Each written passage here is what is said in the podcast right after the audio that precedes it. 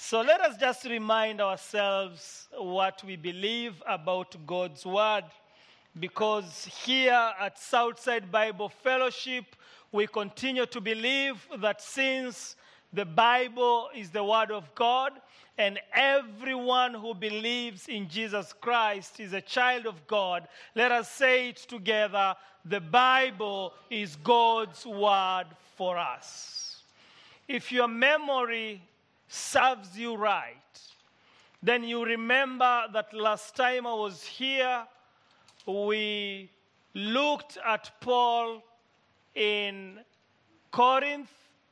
When he went to Berea, the Jews that he had left in Corinth followed him to bring trouble there.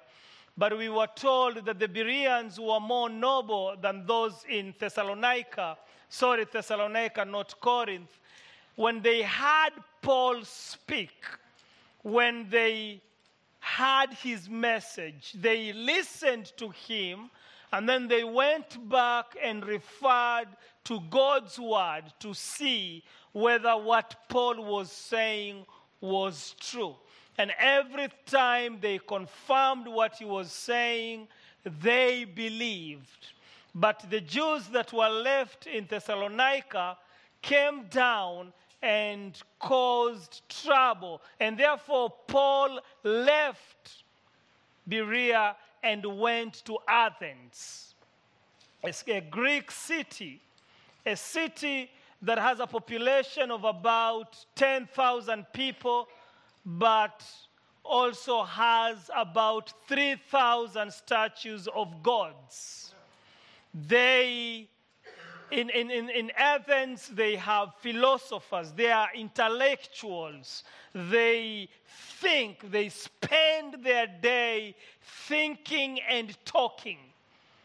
And among them, we have the Epicureans, which believe that everything came from matter and will return to matter. They don't believe in God controlling the world. In fact, they believe if there is a God, he has nothing to do with the creation. And then you have the Stoics. They believe that God is found in everything, including human beings. And those, so therefore, they believe that there are so many gods. And that's why in this city there are temples of gods because they want to try and appreciate every type of a God that exists. So Paul finds himself in this city, and because of their idol worship, he is greatly disturbed. He is distressed. He is infuriated. He doesn't like it. He feels so angry because he knows the true God, and here are people who are lost and paying allegiance to false gods. And therefore, the first place Paul goes is the synagogue, where he finds God fearing Jews and Greeks and he reasons with them. And then he goes to the marketplace to reason with the intellectuals. They take hold of him and they bring him to a court that takes place in a hill, wanting to hear him, not because they are interested with the gospel that is sharing, but because they want to satisfy their curiosity. They think Paul is advocating for other gods. And they want to hear about those gods, probably because they want to give those gods an opportunity as well, a place in their temples, maybe even create a statue for the kind of gods that Paul seems to be advocating for. I think when you look at our culture today, it's not so different from this city that is filled with idol worship. Because we we live in a culture that uh, is dominated by ungodliness. a culture that attempts to wipe God out of the picture. It's a culture that promotes ungodliness, rampant shooting. We have exalted homosexuality and other evils. There's a lot of drug abuse. There's a lot of ungodliness going on. And as a Christian, when you choose to stand for righteousness, you are likely to be discriminated or even be called a religious bigot. It's a culture that does not only promote ungodliness, but it tries to silence those who want to be godly. This is the culture that our children are growing in. It's the culture that our grandchildren are growing in. It's the culture that we are living in. And as a Christian, you are tempted to be quiet because there's a pressure for you to accept, to affirm the ungodliness that goes on. And that's why this morning I'm asking, as a Christian, how do you respond when ungodliness increases around you? When you see the distortion of God's word, when you see the compromise that we have even in our churches today, when you see the misleading of our children and parents being afraid of telling their children what to do. In fact, it's the children who tell their parents what to do. When you see sexual immorality, and you can see it everywhere today, how do you respond as a Christian? Do you go back to your house, to your closet, close your doors, and hope that a miracle will happen? Do you join a political movement that seems to be advocating for something good so that you can make a difference in your society? Or do you walk on the streets demonstrating against the evils that are going on? How do you respond as a Christian when ungodliness increases around you? Paul finds himself in a situation like that. There's ungodliness everywhere, and he is greatly distressed. That's the word that Luke uses, but it's, it's the word that the NIV uses, but it's he, what he feels is stronger than that. He is boiling inside. And, and, and we feel the same sometimes. You know, you, you see things happening and you just feel like getting all your anger out. But will that make a difference? In fact, that's one of the reasons Christians are considered to be haters because we respond with hate instead of love. We allow our emotions to get on the way when we see the increase of ungodliness. But how should you respond. I think there is something that we can learn from Paul as he faces these intellectuals when he tries to present Christ to them and they bring him before this court that meets on a hill so that they can hear what he has to say so that they can satisfy their itching ears. If you turn with me to verse 22 of Acts chapter 17. When they bring him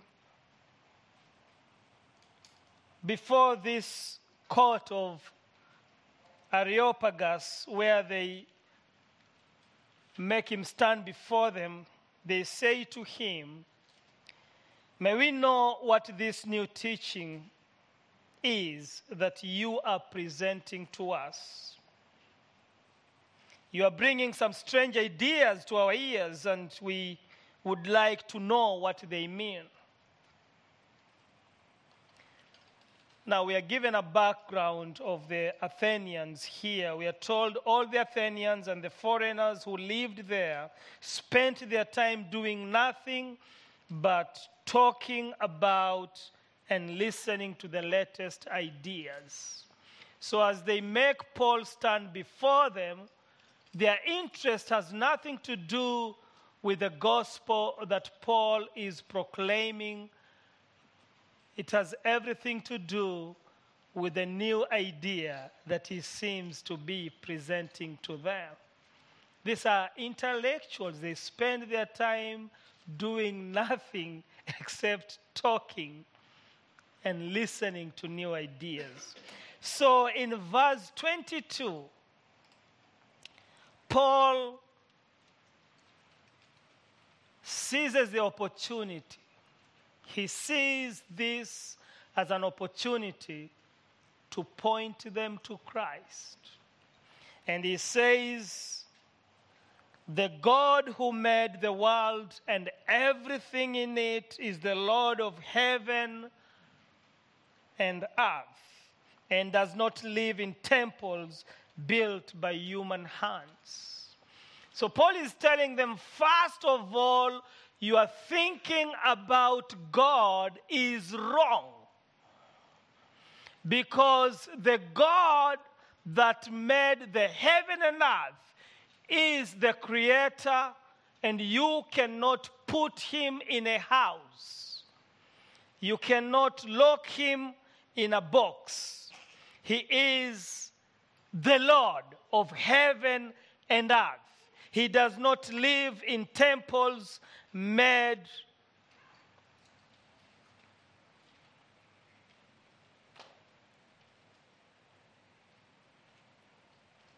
with human hands. Sorry, that is verse 24. I was wondering why you are looking at me that way. In verse 22, sorry for that, Paul stood up in the meeting and said, People of Athens, yeah, I missed that, sorry. I see that in every way you are very religious. He begins by commending them. I see that in every way you are very religious. What is Paul doing here? Paul is meeting them where they are. It would have been easier for him to start condemning them, but he, he commends them. You are religious. See, being a religious person means that you believe in something. There is something that you worship. Something or someone, not necessarily God, but there is something that you pay allegiance to. You are a religious person. If there is something that you worship, whether you worship yourself, you worship money, you worship idols, you are a religious person wherever there is something that you worship. So Paul commends them. I see that in every way you are very religious. For as I walked around and looked carefully at your objects of worship, because you worship something, I even found an altar with this inscription to an unknown God. Now, remember, Paul knows that these people are educated, they are philosophers, they spend their time thinking and sharing ideas. He knows that. He knows that they are thinkers. But he he's using their own language. He's using a language that they can understand. And he tells them that I saw uh, an altar with inscriptions to an unknown God. These people had decided to even have a place for a God that they knew not, nothing about. Because they didn't want to, to displease any other God. They wanted to be nice to all the gods. And then Paul says,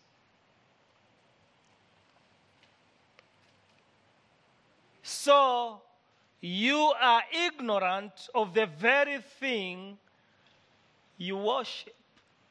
Now, that's an insult. He's addressing philosophers here. He's addressing people who are supposed to know everything He's addressing people that have thought almost every question and have answered those questions. And he's telling them, as far as your object of worship, you are ignorant. You claim to know, but there is a God that you don't know.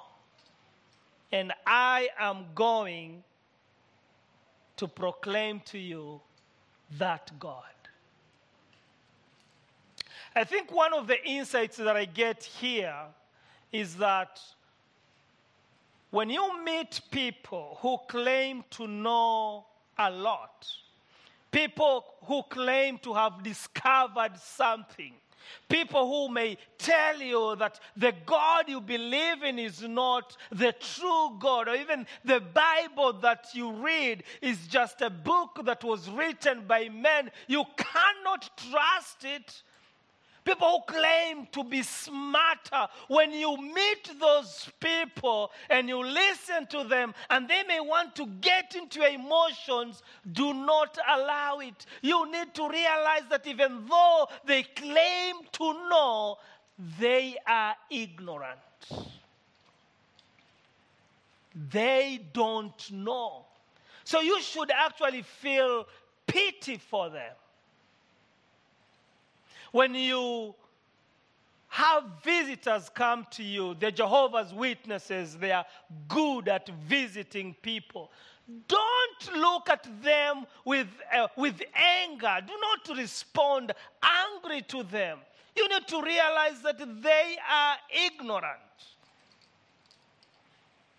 You need to see it as an opportunity for you to reach out to them.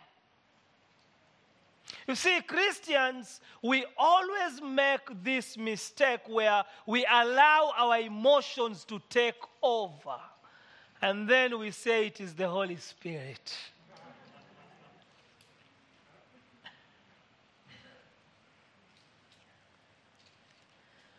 we fail to be as wise as the serpent. You think Jehovah Witnesses wake up in the morning and they say, We know the truth, we don't like it, and we want to mislead people. Let's go and mislead them. You think that's what they say? They believe what they are teaching. And if you believe that you know the truth, then let that truth control how you respond. Be the Christ that they can see. They are ignorant. Paul is saying some strong words here, but he's also being very sensitive. This is what I'm going to proclaim to you. And then he, he tells them about God. He says, The God who made the world and everything in it is the Lord of heaven and earth and does not live in temples built by human hands. He is not the kind of God that you can put somewhere. You can, you can reposition a statue, but you cannot reposition God. God repositions you. You can change the color of a statue, but you, can to- you cannot change the color of God. You can transform a statue, you can make it what you want, but you cannot transform God. God transforms you. And if you, you, you reduce him to a statue, it's not because you want him to control you, it's because you want to control him. And that's what people want. In fact, this is one of the reasons God, we, we try to walk away from creation because if we can acknowledge God as the creator, then we will have to acknowledge Him as the Lord. And so the best way of avoiding that is coming up with an alternative explanation. And that's why we talk about evolution. Because that way we can wipe God away from the picture and we can take control. And if we take control, then we will not be accountable to God. And Paul is telling them that the God who created the heaven and earth, the God who made the world and everything in it, including you, is the Lord of heaven and earth. He is in control. And he is not served by human hands as if he needed anything. Rather, he himself gives everyone life and breath and everything else. So the God that created is the God that gives life to his creation. They are listening and Paul continues to speak. He says, From one man he made all the nations that they should inhabit the whole earth, and he marked out the appointed times in history and the boundaries of their lands. God, listen to this, did this so that they would seek him and perhaps reach out for him and find him, though he is not far from any of us. He's telling them this God that created gave life to his creation. And he desires that his people relate with him. He desires a relationship with his people. He created them, he gave them life, and he desires that they seek him and find Him so that He can have a relationship with them. He's telling them if you don't have a relationship with this God, the Lord of heaven and earth, the one that gives life, the creator of everything, you are missing something. And that's the message that we have for each one of us today. If, if you don't have a relationship with God, if you don't have a relationship with the Lord through Jesus Christ, you are missing something because He created us to have a relationship with Him. Paul is speaking to philosophers here, thinkers, intellectuals, educated individuals. And he tells them,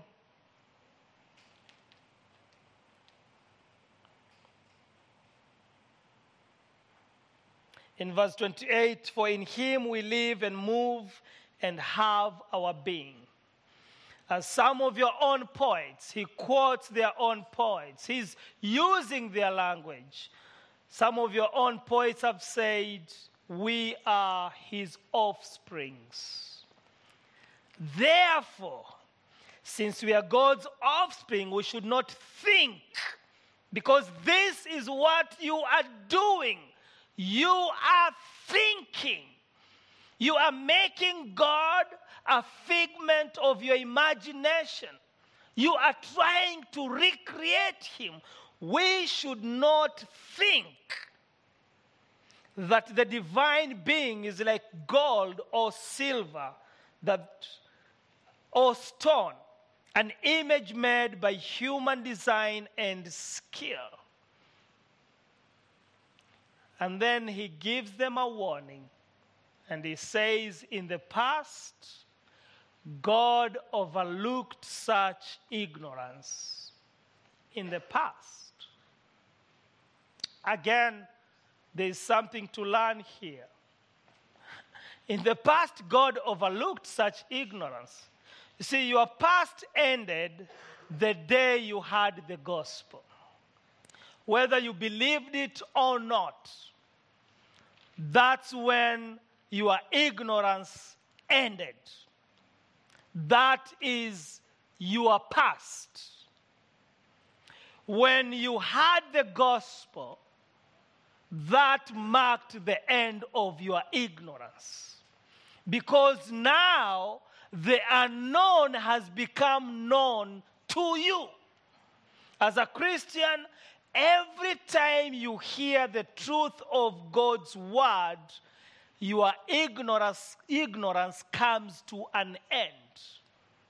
You may live with unforgiveness and you don't know really what God expects of you. When you hear the truth of God's word and you realize God wants me to forgive, you have no excuse. The days of ignorance are over. Because what you didn't know, you now know. You are now accountable to God. You see, when you realize that, you will want to avoid hearing the truth. That becomes the temptation.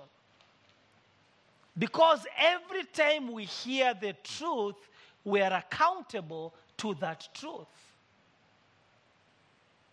Every time. We have no excuse.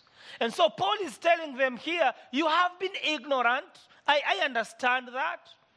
But now it's over. Because God has revealed himself in his Son, and because you can now hear and you now know the unknown God, He is the creator of the heaven and the earth. He says, in the past, God overlooked such ignorance, but now He commands all people everywhere to repent. Now, this is a very strong statement. All people everywhere, not some people somewhere. All people everywhere. God is commanding people to repent. That means when we refuse to repent, we are disobeying God's command.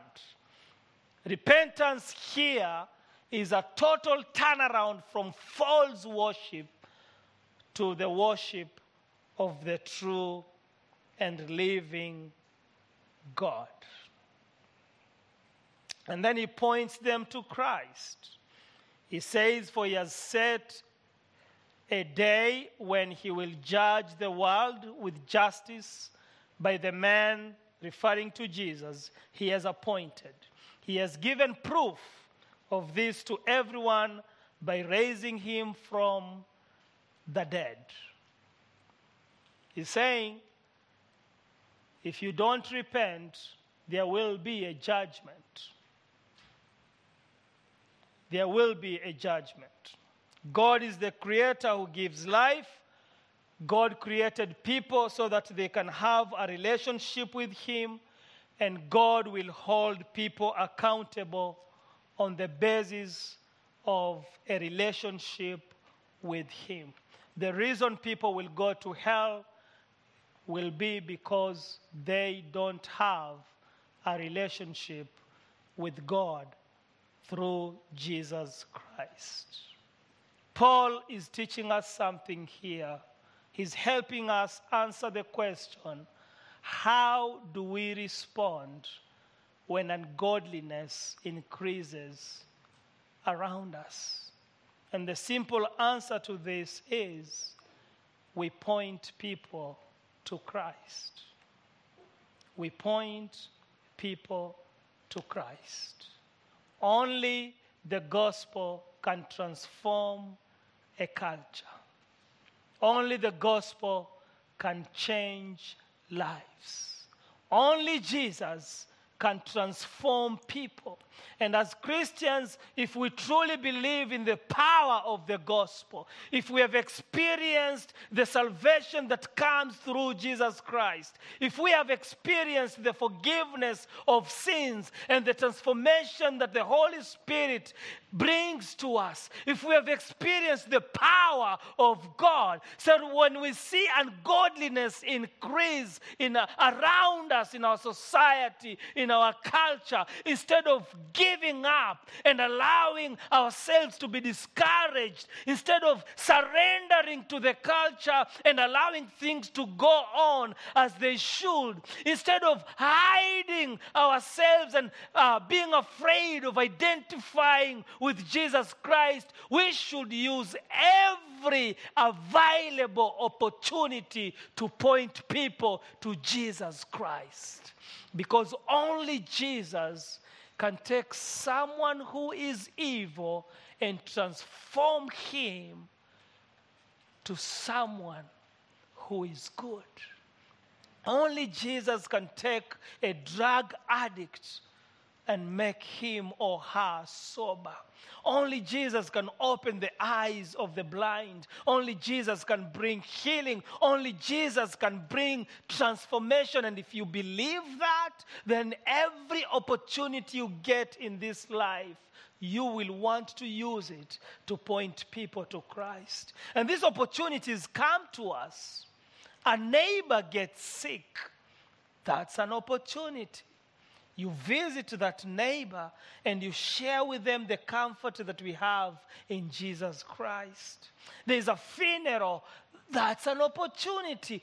Go there and give them the encouragement that comes from the Lord. Use it to point them to Christ. Remind them that there is someone who owns this life. There is someone that we can turn to who has promised to wipe away our tears. There's a wedding. That's an opportunity. Go there. Remind them of the Lord and the goodness of God. A friend at school is having troubles because their parents are divorcing. Use that as an opportunity to encourage them. Use that as an opportunity to point them to Jesus Christ one of your schoolmates is sick, use that as an opportunity. We have so many areas that we can use, so many opportunities that we can use to point people to Christ. And I'm telling you, if you truly believe in the power of the gospel, you'll not only be praying for those opportunities, you will take advantage of them. And this is what Paul is doing here. Now, the temptation will be to do or to want to do what Jeremiah says in, verse, in chapter 20, verse 9.